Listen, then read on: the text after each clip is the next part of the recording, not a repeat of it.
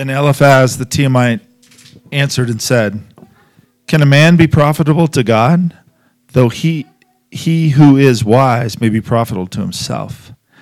Is it any pleasure to the Almighty that you are righteous? Or is it gain to him that you make your way blameless? Is it because of your fear of him that he corrects you and enters into judgment with you? Is not your wickedness great, and your iniquity without end? For you have taken pledges from your brother for no reason, and stripped the naked of their clothing. You have not given the weary water to drink, and you have withheld bread from the hungry. But the mighty man possessed the land, and the honorable man dwelt in it. You have sent the widows away empty, and the strength of the fatherless was crushed. Therefore snares are all around you, and sudden fears trouble you, or darkness so that you cannot see, and abundance of water covers you. Is not God in the highest of heaven? And see the highest stars, how lofty they are. And you say, What does God know? Can he judge through the deep darkness?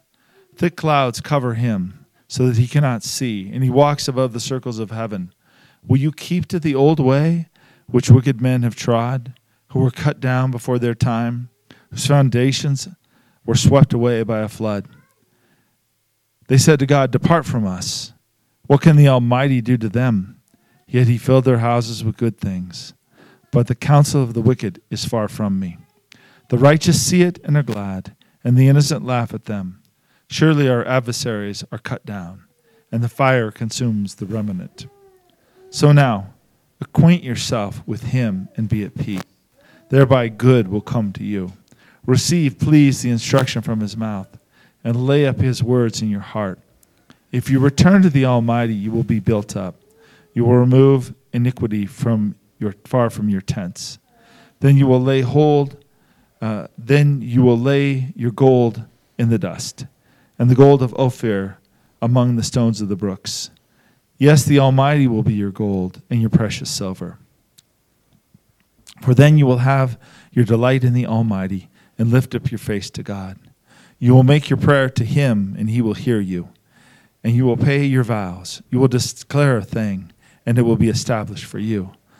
So light will shine on your ways. When you cast, when they cast you down, and you say, Exaltation will come. Then he will save the humble person. He will even deliver one who is not innocent. Yes, he will be, you will, he will be delivered by the purity of your hands. Word of the Lord. The kids are invited to Kids Church with Emily this morning. I think you'll be outside again. Is that right, Emily? The basement has dried out from the flood, but has not been put back together. There was no flood, for those of you who aren't aware. The uh, an act of vandalism left water on on the outside all night, um, which led to the basement to flood. So I guess there was a flood, roundabout way. Um, but the fear of the Lord is the beginning of wisdom. This is our uh, third wisdom book that we've tackled in the summers. The first was the Book of Proverbs. The Book of Proverbs talked about what does it mean to live in sort of a well-ordered universe um, in which things work out, similar to what we heard in Psalm one today, is that the righteous will benefit in this way, but the wicked will be um, like chaff. They will be thrown in the wind. And what's interesting is, I think, yeah, when we think about Proverbs and Psalm one, there's this human sort of temptation towards two ways. One is that these are general rules that exist with ex- exceptions, and yet because we are humans, we like to make general rules into universal rules that have no exceptions. This is what we see happening with Job's friends. The second book that we, we went through was Ecclesiastes, and Ecclesiastes um, really threw into question in a different way than Job does, um, sort of what is the point of all this wisdom and searching. And and for the author of Ecclesiastes, Solomon or Kohelet, whatever you want to call him, his his sort of trump card for all that is, and then you die. And so the best thing that you can do is sort of relax into life, um, take joy in the work of your hands, not the toil or the profit. And sort of, um, in a weird way, the, the phrase that many people use to sort of sum up what his advice was is to seize the day, just to, to let the day be the day and take it as it is. which throws into question a lot of the advice of Proverbs as well. Um, I was talking to somebody this week about uh, Ecclesiastes, and they're like, it's funny because I only know it from that, um, the song by The Birds. Is that right, Don? Yes, there's a time for every season. There's this, that, and the other.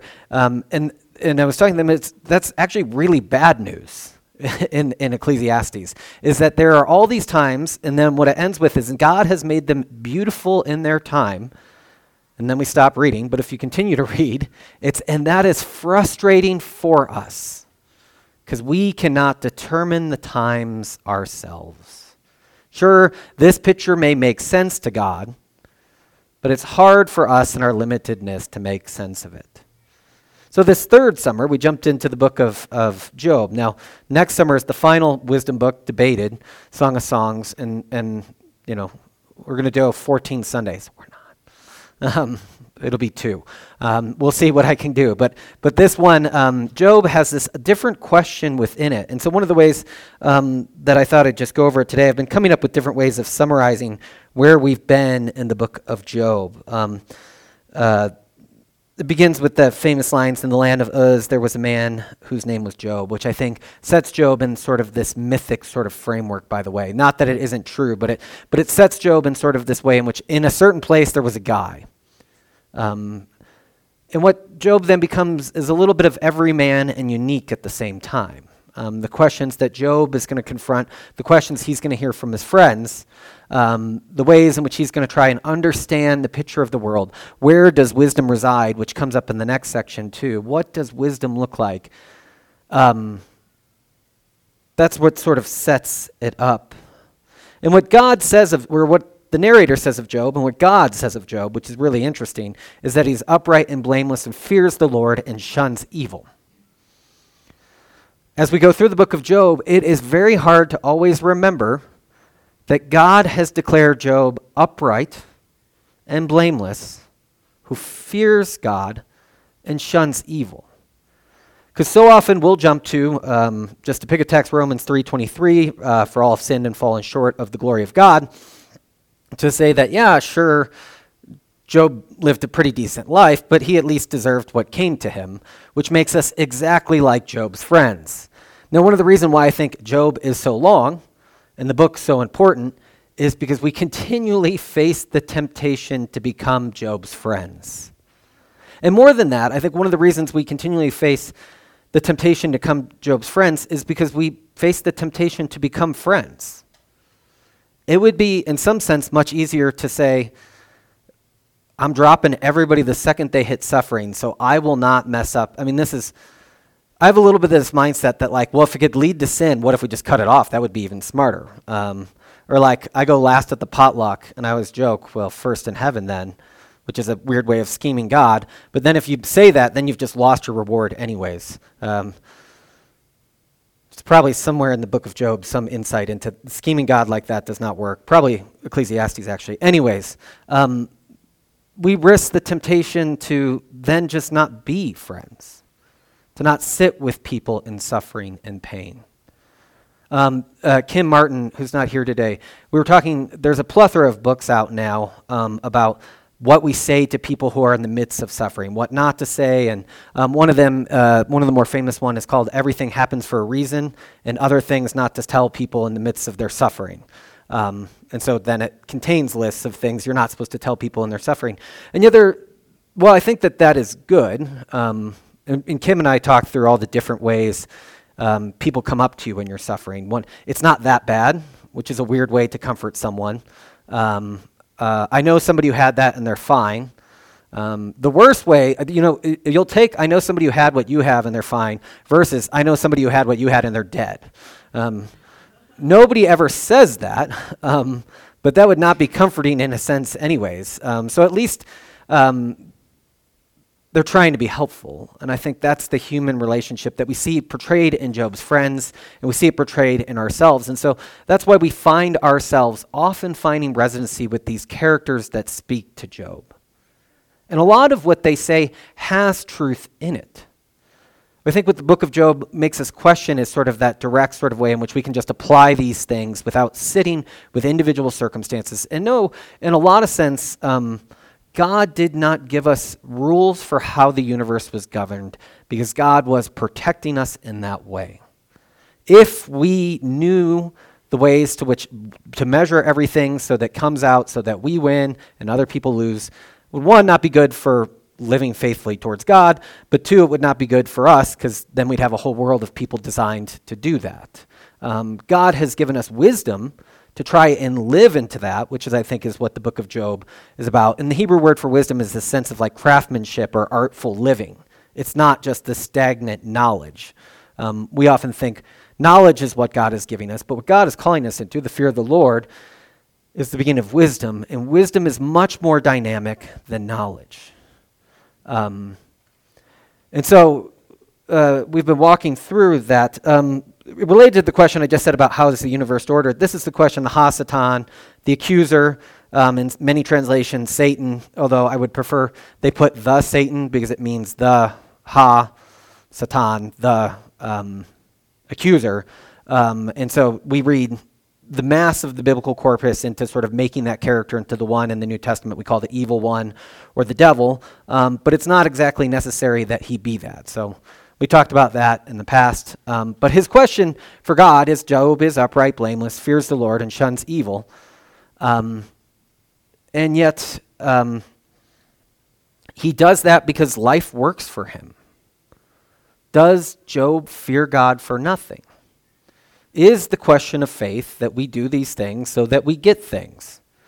Because Job had a great life. We, we read in chapter one.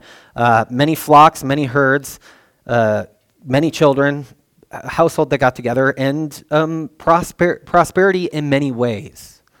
Um, and so the first sort of question that comes into the book of Job is, do we have faith? Because we have a sense in which we've been promised a good life because we live it.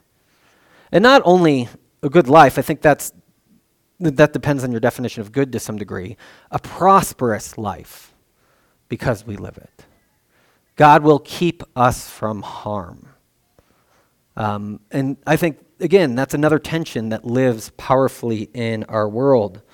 Um, the next sort of thing is, is, is so uh, God gives the Ha-Satan the power to strike Job's family, his flocks, his servants. Um, they're all gone. It's just Job and his wife. She says to him, why don't you curse God and die? Um, and he does not curse God. He still speaks faithfully and truthfully about God. Um, what the Ha-Satan has said is, if you let me strike him, he will curse you to your face. And Job never does that. Second scene, God um, in communion with Job, which I think is one of the themes we'll look at later, is that Job is one who has um, God's heart, mind, and words. Like, God is one who is speaking of Job. Um, there's a connection there. And what Job can't see is why it's broken, what what happened to that relationship. Um, but again, the Ha-Satan says, yeah, but you haven't let me strike the man. And um, God says to, to the Ha-Satan, you can strike the man, but you can't kill him. And so Job ends up sitting there in, um, uh, on a pile of ashes. These three friends come up who... Um, don't even recognize him because he's so disfigured, and he sits in silence for um, uh, seven days with them. And then Job speaks first. This, I put this up because this is sort of how we've gone through Job. We had an intro, which was verses one, one through seven. Uh, Job and the Ha-Satan, which described those heavenly courtroom scenes, which I've tried to say I'm not sure that's how we're supposed to take away the divine counsel functions, but is the inciting incident for the book of Job. Um, uh, it, we could talk more about the theology that might come out of if that's how the divine counsel functions, but um, it's more common that the ancient Near East idea of what the most royal people did is magnified up to what God is doing. So if we were to do that today, it would be what the most powerful people do. Um, it's weird to define who's the most powerful people in our society. I always debate between tech overlords and politics. Um, but they would have boardrooms, and it would be a similar scene, and so they just magnify that up to talking about how God's um, majesty might be. Um, and then David came in, raised all sorts of interesting questions that I have not touched since then. Go listen to that one, because um, David David had a different perspective on much of the book of Job. That's not wrong, but was good to have because it it raises other questions that the Christian tradition's been talking about for as long as everything else, whereas I artfully tried to avoid those. um, uh, I try to. I think I try to present different questions. I think that David David did a good job of naming the actual questions that arise for much many of us when we read the Book of Job, and I've tried to argue those aren't really great questions, which is not. You should just, you want to be the pastor, David? No, now I'm just making myself seem like I'm not being a good pastoral voice. Anyways, um, after David went, we've walked through these three cycles, and this is what happens in the Book of Job, is there are three cycles with his friends. Well, first, Job's lament. Job curses the day of his birth. He asks to have not have existed. He falls into this, rightfully so, deep, dark depression and, and complains, but he never curses God in that moment. So he's done seven days in his suffering. He's done um, his lament. And what happens then is the first friend, um, um, Bildad, I think, uh, no, uh, Eliphaz, speaks to him, and he says, look, can we reason together? Would you take a word of advice? Which all seems very human. And the first cycle, he speaks, Bildad speaks, Zophar speaks, um, interspersed with Job's speeches responding to them. So three speeches from his friends, each with a speech from Job in between them. And what begins to happen is they begin to um, ponder why this might have happened to Job. Now going back to Psalm one that um, was read during the worship set, Psalm one has that very ordered sense of, of the universe. And what happens for I think us, when we confront suffering, is the other person's suffering, sometimes our own, but often another person's suffering, is a question for our moral universe. And so when I confront somebody suffering something that I am terrified of, or have pushed off to the side and then realized this too could have happened to me, the type of logic and reasoning I do as, as one of Job's friends or as that person's friends is often me working through my own existential crisis to say, I like this guy. I like this woman. Their life is ordered in a way that I was friends with them, so they're not evil. And yet something has befallen them in which I can't sum an answer for. And so that's a lot of the reasons why, I won't say you guys, um, or all of us, I'll say myself, say stupid things when confronted with suffering is because we're trying to piece together back the puzzle of our own moral universe. Job's friends, let's say they're very convinced by Psalm one or the book of Proverbs, see Job's suffering, and they have two options. One is the way in which we have understood the universe and founded our lives and found our prosperity and goodness and safety is not as true as we thought it was, or Job did something wrong. Now, you're a better person than most people if you think you're right. I should probably surrender my highest ideals and goods, the ways that I've understood how all the world is ordered, just to sit with this one case of suffering. The argue is that that is perhaps the challenge of being a good friend and comforter and one who suffers alongside. And I don't think it means, although it often seems that way to us, that we have to question all of our moral foundations. Again, we, we take these, these guidances, these ways in which God has paved grooves for us to flourish, and we turn them into rules that can have no exceptions, no uh, human contingencies. We, in some sense, make our systems the product by which we would not have a fallen world. If my system is designed perfectly, there would be no more fallenness. It is not for humans to be able to do that, to live into that. Um, but what happens is, is, is there's three of these cycles. We did two of them sort of alternating. The last one had that beautiful phrase, I know that my Redeemer lives, and I shall stand upon the earth, and I will see him in my flesh, and I shall see my God, um, which had the sense in which Job has turned to this idea that, like, he knows that he is innocent, and he knows that he will be vindicated on that day. And in some sense, following the divine courtroom scenes, God has already vindicated Job. He has not spoken or cursed God to his face. Job is speaking what will happen someday, although it's kind of already happened if we look at the larger picture. Um, but that goes on for two cycles, the way that I described. In the third cycle, um, the, the speech that David ra- read for us from Eliphaz, which is, it's a very funny, we say the word of the Lord because it's the Bible, but it's like, it was the words of Eliphaz, and he's rebuked for that. I always find ourselves in a in an interesting uh, liturgical conundrum where we're reading these words that aren't supposed to be the best advice we've ever gotten, but we respond to them because there is instruction in them for us, even if it's harder to see. Um, so uh, David read those words from Eliphaz. And then what happens is, is, is Bildad gives a very short one that Job seems to interrupt.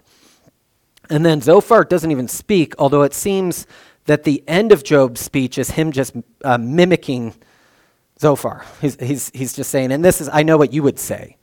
Uh, the hard part is, and this is just a nerdy sort of what happens in this last part, is there's a couple different theories on like, um, the original portion of this book of Job is lost to us because some of the things Job says in this por- portion sounds like things his friends might have said. Um, some of the things that um, that Zophar doesn't speak, you can kind of correct it, um, manufacture Zophar's speech out of the things that Job says near the end, this, that, and the other. I read way too much about that. The the best answer, I think, is you have to read it as it is because there is no evidence of textual corruption. Like with the end of Mark's gospel, I don't know why I went into this. With the end of Mark's gospel, we have manuscripts that don't have the ending that is in small print in most of our Bibles today. So that raises an interesting question. In the book of Job, we have no evidence with this section that there's any scribal variance, textual variance. It's just the way it is. Um, point being is it seems that that what happens with Job and his friend is the conversation begins to descend into a storm. And the language of storm sort of picks up too, which is interesting because when this thing is finally resolved, it is the Lord that speaks to him out of the storm. Now, if you've been in an emotional crisis, a suffering crisis, a question of where meaning and being belong and how to survive, with other voices, it may feel like a storm. And with your own interior voices, it can definitely feel like a storm. That the voices sort of coalesce into this sort of um, more jumbly part as we go through these chapters, um, twenty-two to twenty-seven, um, I think makes sense of what would happen. And that people, if you've argued with somebody long enough, and Job's done it for three cycles now, they begin saying things you said, and you begin saying things they said, and then you begin saying things that they didn't say, but you're like, this is how I'm going to explain what you believe. None of us have ever done that. Um, uh, that's the very human thing. So I think that the, that Job descends at this point into this sort of massive noises and debate, and it's hard to discern what's going on.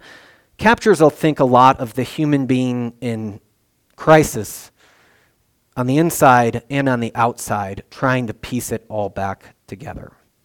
Um, and so you can read, um, let's see, twenty-five, twenty-six, and twenty-seven, um, and try to figure out that yourself. But I'm just going to focus on the earlier portions today, because it at least is a little bit more clear. Um, and it, what David read, as we go through it, ramps up The um, uh, ramps up in its, Job's friends are choosing more and more to hang on to their moral system. And so when they start with like, hey Job, maybe you like stub your toe and curse God and that's why this has happened to you, so maybe you can repair that. To what Eliphaz gets to here is like, you have robbed from widows and orphans. Um... Again, I think hopefully we can see ourselves in this a little bit. But, so the rest of it, I'm sure you can put together. Job has a speech following this. Um, that's three chapters, I think, twenty-eight, twenty-nine, thirty, thirty-one, four chapters, um, where he sort of makes his case for wisdom. That's next week. After that, Job has a fourth friend who people think might be an insertion later, but Elihu, who comes, he's the young one, and he kind of uh, comes as a young one who's sort of like, look, old men, I'm here to referee all this out and figure it out. Um, and so he gets some things right, um, like us, or when I was young, when we used to interrupt in that way, and also like just totally like, hey, I'm really like hearing myself talk um, with the old men. Uh, Two Yahweh speeches, Job's restoration, and then we're going to look at a, a more comprehensive reading of the book of Job. Um, so that's where we're going from there. Um, important to keep in mind, as I've said, and yet he still maintains his integrity, though you incited me to ruin him without any reason. This is God's word about Job after the first temptation. Though the Ha-Satan has incited to ruin him, Uh, he maintains his integrity. And what we've seen in the dialogues is Job continues to maintain his integrity. His friends say, can't you just admit you've done something wrong? And he's sort of at the point of like, I haven't, though. And it's weird because his friend's argument is, you know, to be a good Jew, which they're, they might be Jewish, um, to be a good worshiper of, of this moral universe and this thing, just say you're wrong and it'll all come back. But what does it mean to say you're wrong when you haven't done any wrong? See, that's what Job's hanging on to here, which is weird. Like, I mean, if you think about it, it's, I often thought like, oh, Job's hanging on to like, you know, God needs to explain this, this, that, and the other. But he's actually maintaining what God said of him. I am upright and blameless. I fear the Lord. I've shunned evil.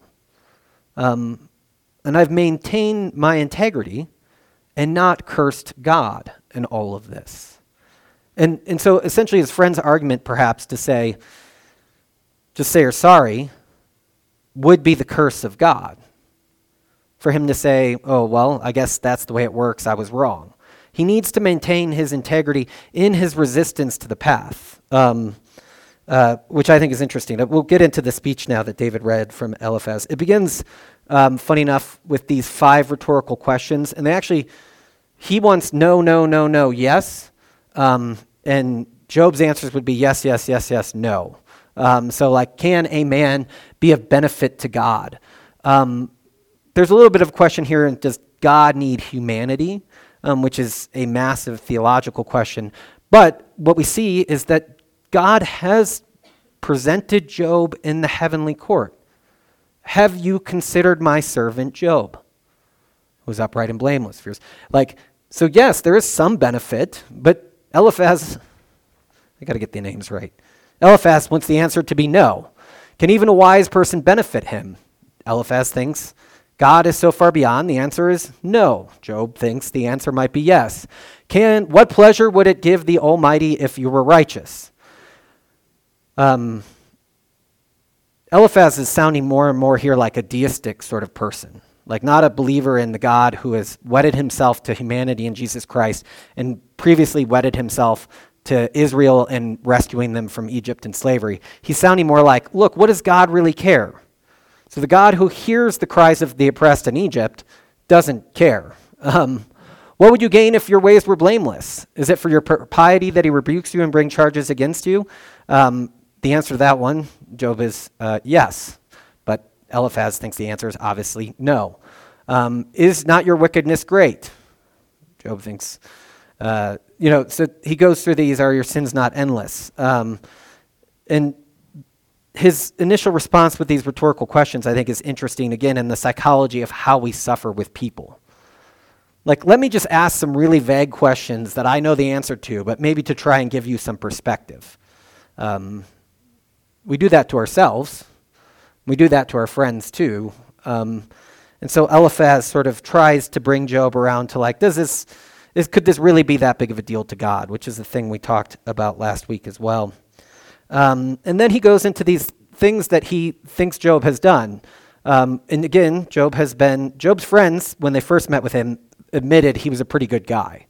But now, as they've debated three rounds or at the end of the thir- beginning of the third round, they've turned on him. You demanded security from your relatives for no reason. You stripped people of their clothing, leaving them naked. You gave them no water to the weary, and you withheld food from the hungry. Though you were a powerful man owning land, an honored man living on it, and you sent away widows empty-handed and broke the strength of the fatherless. You would think if they wanted to prove he was wrong, they could have started with this news, um, but it seems like they're grasping at ways to sort of make sense of this. Now, we read Matthew twenty-five.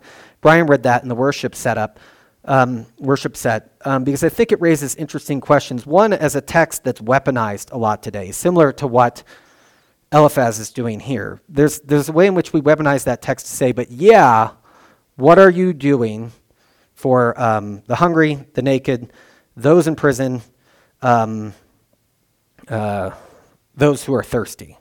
Um, because that's how you become a sheep and enter into eternal life.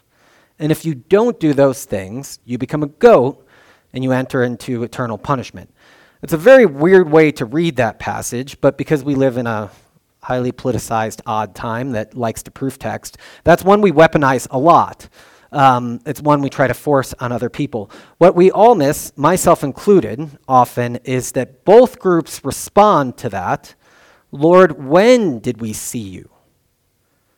The sheep did not go out saying, hey, let's go find some people who are hungry, naked, thirsty, and in prison, because if we serve them, we're serving Jesus. They live their lives connected to the one who is the source of reality, and it brought them to those places naturally. Lord, when did we see you that way? My temptation when I first really found that passage around when I finished college was like, okay, I need to go find those people. And I wasn't, it's weird because when I think when people go through that, they're not saying like, I need to earn my salvation. They're like, that's the proper way to be a Christian. When in fact, um, and it is, but it's not done out of that thing. And I think in in an odd way, I think it became, when I was neurotic about helping people in those situations, um, I think I became more like one of Job's friends, not of much help at all. Hey, I read Matthew twenty-five, and I'm here to visit you because I noticed you're sick, hungry, thirsty, and in prison, and I only did it because I want to be a sheep and not a goat. Um, Lord, when did we see you? I think what's even more interesting is that Job has become one of those people. He is thirsty. He is suffering. He is one who is in his way. And, and in that way, Christ is also one of those people. Matthew twenty-five precedes the Passion account. Christ is about to end up prison in prison. Christ is about to end up naked. Um, from the cross, not in Matthew's gospel, I think, but in Mark's, he'll say, I thirst. Um, uh, that these are the ways in which Christ is. Um, and Job is sort of this first witness is in that spot. And so said of Eliphaz saying, I notice that you are in suffering. May I apply oil to your wounds? He accuses him of neglecting those who suffer. Um, anyways, I just thought that was an interesting connection to Matthew twenty-five. And he just makes up stuff. So now he makes up Job's theology. Um, yet you say, what does God know? Does he judge through such darkness? Thick clouds veil him. So does he not see us as he goes down about up in vaulted heaven? Will you keep to that old path that the wicked have trod? He's called him wicked before this, but now he's going after his theology. But Job never said, God can't see through clouds. Um, Job never has set God up into this theology, which is, again, another way we come to those who are suffering. We sort of project our own sort of questions about the moral universe that are raised perhaps onto them. But then what he ends with, and this is jumping forward towards the end of that, is this This odd sort of thing. It's about four or five verses. Submit God and be at peace with him. In this way, prosperity will come to you. Now, even just the way those slides went, does this not seem like an insane ending to the advice he's giving? You've robbed widows. You have a bad understanding of God, but hey, look, man, if you just submit, everything will work out for you. Which is odd because at the start, one of his rhetorical questions says, was essentially, what does God care anyways? Now God cares, but just go along with my system. Um, I think that's really the challenge for our systems, uh, because we are Eliphaz in a lot of ways. And and Eliphaz's system is like, can't you just get back in line with the way that I understood the moral universe? Can't you live back into this place? We didn't read it today, but I do want to talk briefly about um, um, Job's response Uh, to this. I'm just trying to think.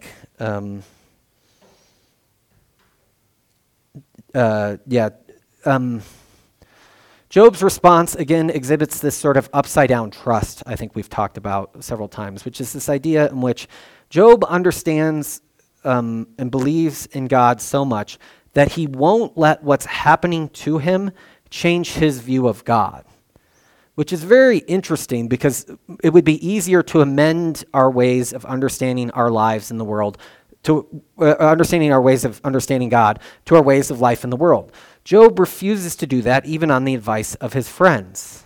Even today, my complaint is bitter. His hand is heavy in spite of my groaning. If I only knew where to find him, if I could only go to his dwelling. And this is Job. What he um, becomes obsessed with is this legal case he wants before God. I would state my case before him. Now, jumping ahead just for a second, Job will get his day with this God, and yet he's on the stand, and God asks all the questions. So it's... There is something coming here, but it's not the way that Job thinks it's going to be. I would state my case before him and fill out my uh, fill my mouth with arguments. I would find out what he would answer me, and I would consider what he would say to me. Would he vigorously oppose me? No, he would not press charges against me. I will know that my Redeemer lives. That's you can connect that to this phrase. There the upright can establish their innocent before him, and there I would be delivered from my judge. This is the type of confidence Job has in God. If I could make it to that place, God would vindicate me. I can't admit that I've abused the widow and the orphan. I can't submit and accept. My trust is so robust in the goodness of God that I will not fall for these systems. He continues, um, Oh, this is the phrase about upside-down trust that was supposed to be on the back of the bulletin. By holding God accountable for God's side of an obviously broken relationship, prayers of lamentation express a kind of upside-down trust. Trust that God can handle anything and everything we have to say. Trust that God can handle anything and everything we have to say. Trust that God alone can answer the cries of our heart, if any answer is possible at all. This is what separates an authentic crisis of faith from a relatively cheap and self-glorifying atheism. Job is willing to stay in this place with confidence with his God, while also sort of denying what God has done. It's a very weird way in which Job journeys through this upside-down trust and pattern here. Um, And he goes, to continues on though, but he stands alone, and who can um, oppose him? He does whatever he pleases. He carry out his decrees against me, and many such plans he still has in store. This is why I'm terrified before him. When I think of all this, I fear him. God has made my heart faint. The Almighty has terrified me. Yet I am not silenced by the darkness, by the thick darkness that covers my face. For the Christian, for the believer, darkness for Job is real. It covers his face. In the words of Psalm eighty-eight, it is his only friend. And yet what both Psalm eighty-eight and Job and his defiance here share in common is that they will not be silenced in their relationship with God. They will maintain the connection even though they, what they experience they see as unjust, as a world gone wrong. Um, he makes a, a very interesting moral observation in, in the next chapter, um, which is about, and I think if you want to read it connected to what Eliphaz said, is what he finds himself with the other innocent sufferers. In this sense, he finds himself with Christ in some way, the other innocent sufferer. Um, there are those who rebel against the light, who do not know its ways or stand its path. When the daylight is gone, the murderer rises up, kills the poor and the needy, and the night steals forth like a thief. The ire of the adulterer watches for dust. He thinks, no eye will see me, and he keeps his face concealed. And the dark thieves break into houses, but by days they shut themselves in. They want nothing to do with the light. For all of them, midnight is their morning. They make friends with the terrors of darkness. Um, Job here finds that there are people throughout the world who suffer from these people. Um, and now, having been upright, blameless, shunning evil, and fearing the Lord, he finds himself in the community of people who have experienced that. Job has been relo- relocated to, to, in some sense, um, unity with them, um, life with them, in the way that Christ does too. And so he ends his final um, truth. If this is not so, who can prove me false and reduce my words to nothing? The next chapters will walk through sort of Job's sort of idea of of um, wisdom, uh, his interlude sort of monologues. But but to close, today, which I think was trying to say just before this, is Job finds himself with Christ. Um, Job finds himself walking the path of an innocent sufferer. Job finds himself with the one who cries, "My God, my God, for why have you forsaken me?" Who endures the cross for the joy set before him, who empties himself, becoming a the form of a slave um, and taking the lowest place. Um, he becomes one who is suffering with the innocent as well. He finds that in the midst of his trials, there are other people who are robbed and who have beaten, and they form a community as well. So Job has his... In, in, That is, of course, the community Christ often finds himself in. For whenever you do this to the least of these, you've done it unto me. I'm in that place, hungry, thirsty, naked, and in prison. Um, and so when you find yourselves connected to those people, in some ways, you find yourself connected to Christ. Um, so let us pray. God, we give you thanks for the dialogues throughout the book of Job. Though Job's friends came to him with compassion, sat with him with seven days in silence, and have tried to reason with him into a better moral state, they have borne false witness in some ways. They have tried too much to protect their idea of the moral order and universe as they understand it, rather than let your word and your truth shine forth. They've chosen their systems over sitting with the sufferer. They've chosen protection of how they think the order runs over being near to those whom Christ says he is with. And yet, that is us as well. When confronted with suffering, addiction, and lostness and depression, each one of us often faces the temptation, and often, I believe, probably gives in to trying to project something of how we know the world is ordered, when in fact, perhaps that is not at stake at all. What is at stake is, will we sit with them? Will we wash their wounds? Will we not be a tormentor, which Job's friends are called later, in the words that we speak, but to be able to embrace the silence, the lack of explanation, and to be near to those in that way. We ask all of this in the name of your Son, Jesus Christ, who lives and reigns with you, one God, forever and ever. Amen.